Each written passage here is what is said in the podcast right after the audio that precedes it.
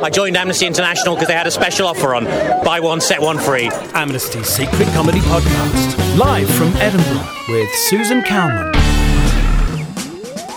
Hi, I'm Susan Calman, and I'm going to be your host for Amnesty's Secret Comedy Podcast live from the underbelly at this year's Edinburgh Festival.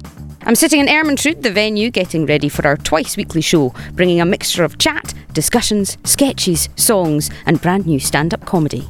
Amnesty has a long standing link with comedy. Comedy is freedom of expression, freedom of expression is a human right, and Amnesty stands up for human rights.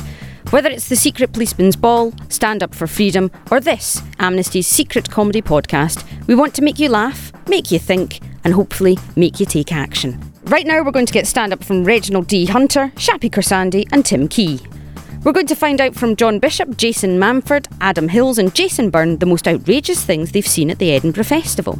And we'll be delving deep into the Amnesty archive to bring you some Russell Brand and a sketch from Monty Python. Yes, the Monty Python.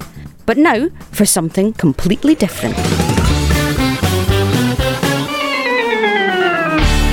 I'm going back to Georgia in September, and my friends back in Georgia are constantly asking me about Britain. Constantly, just you know, first thing they ask you, a lot of white people. A lot of white people over there. A lot of white people. A lot of white people. A lot of white people. man, this is where they make white people, man.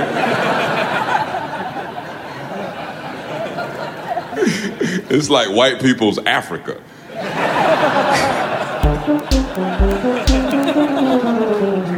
I am a female Iranian stand up comedian. The other act backstage, they're all calling me the box ticker. I rang up my granny in Iran and she's very worried because she, she's building an extension to her house and she's worried that she'll end up with an extension but no house. Possibly not the most powerful anti war argument you've ever heard, but builders in Tehran are pricey. And there are no Polish people. If you're wondering if that joke is politically correct, it's fine. I checked with my cleaner.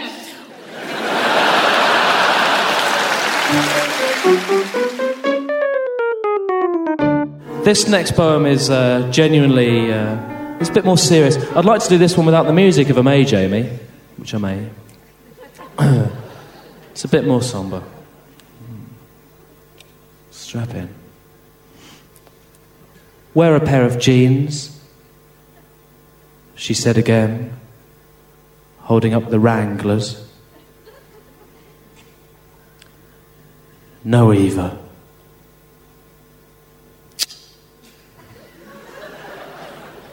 Oh, go on, wear the jeans. No, Eva. But I just think, since I've bought the jeans, it'd be nice for me anyway to see you in them. No, Eva! I look a bloody Birkin jeans! Bloody bin 'em! Hitler stormed out. Political correctness, the White Africa, and Hitler. It could only be Edinburgh in August. Last time we were here, we asked comedians to tell us the most outrageous thing they've seen at the festival, and boy, there are some stories to tell. We start with Jason Byrne. Uh, there was a group of Australian girls that were here doing a sketch group, and one of them used to be in a circus, and they rigged up a trapeze in Late 'n' Live. And she drank a pint of water, and then she puts an empty pint glass on the ground. She gets up into a trapeze and pees into the pint glass and fills it. you know what I mean? That's stuff that you just don't see anymore. It's me, Jason Manford. I would say it's got to be um, an act called Ian Cognito, who closed his show by putting a firework up his backside and then lighting it when it went off. He was naked as well. I'm John Bishop. I've seen people strip themselves completely naked. I've seen everything from wrestling that was a bit of fun turn into a big brawl. I've, se- I've seen everything. Hello, I'm Adam Hills. I'm trying to think of the most outrageous things I've seen in Late Leighton Live, and unfortunately, they're all things I've been involved in. Let's see, Brendon Burns taking off my artificial foot and then blowing the stump. Um, Scott Capurro urinating on someone's jumper to think that somewhere someone's being locked up for saying a few things about the government, and then here you've got people filleting amputees, urinating on jumpers, and the crowd are going, hurrah, take it further. Blowing the stump. Yes, he said, blowing the stump. This year sees the return of the annual Critics versus Comics football game. Mark Watson will be the captain of the comics team and he'll be looking to settle the score after the critics had a massive win last year.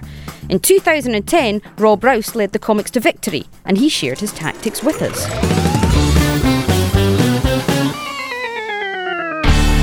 I believe that you can get get through on passion alone, uh, hair ruffling and bottom patting. There'll be a lot of that in my team. That's how we're going to keep ourselves keep yourselves motivated. And I'm going to pick Mavericks, a team of Mavericks. There'll be no training. I'll be encouraging my players, if, if they smoke, to smoke on the pitch. If they drink, they will drink on the pitch.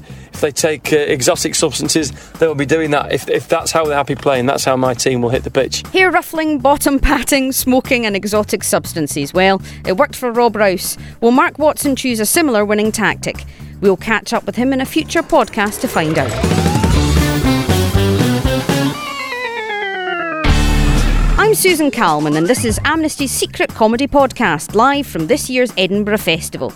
To find out more, visit amnesty.org.uk slash edfest, or if you'd like to get a free ticket for one of our live recordings, then visit the Fringes box office. Thanks a lot for listening. Before we go, here's Russell Brand and Monty Python doing their bit for Amnesty International. Make sure you do yours. I want to talk to you about the sun and that a bit, really. You know, because I like. Well, so I, I like the Sun a bit, right? I sort of, I, I've read it all my life, and I sort of have an odd relationship with the Sun newspaper. I kind of think of it as a friend, but do any of you have a friend that you like fucking hate? you know, that's infiltrated your life and he's trying to surreptitiously make you be a bit racist with the offer of a one pound day trip to France. Ah, come on, come on, it's all right. One pound day trip to France, it'll be well all right, it'll be pugger, it'll be pugger. There's too many asylum seekers coming in the country. What? What? What? No, just saying, one pound day trip to France, it'll be pucker.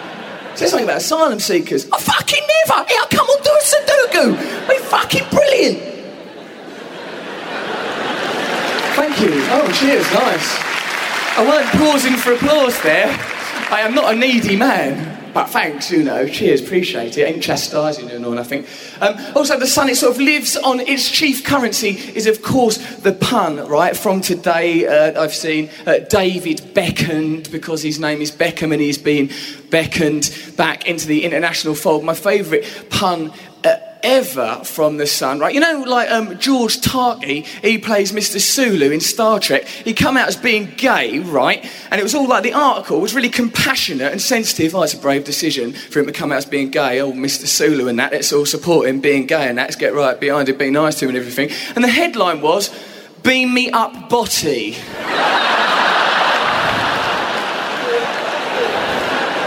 the compassion was undermined.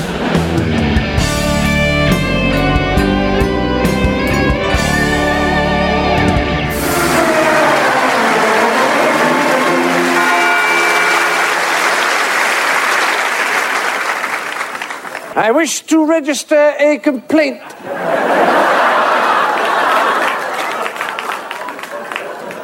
Hello, miss. What do you mean, miss? I'm sorry, I have a cold. I wish to make a complaint about this parrot what I purchased not half an hour ago from this very boutique. Oh, yes, the, uh, the Norwegian blue. The Norwegian blue. What's wrong with it? I'll tell you what's wrong with it, my lad. It's dead. That's what's wrong with it.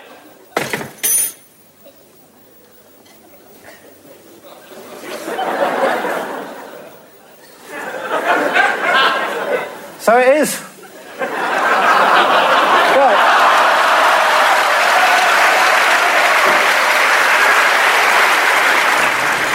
Amnesty's Secret Comedy Podcast, live from Edinburgh with Susan Calman. Amnesty's Secret Comedy Podcast is brought to you by Amnesty International. Please subscribe to this feed to get all our future episodes. If you're in Edinburgh, come along to the show, live at 1pm in the Underbelly on Bristo Square, every Monday and Tuesday throughout August.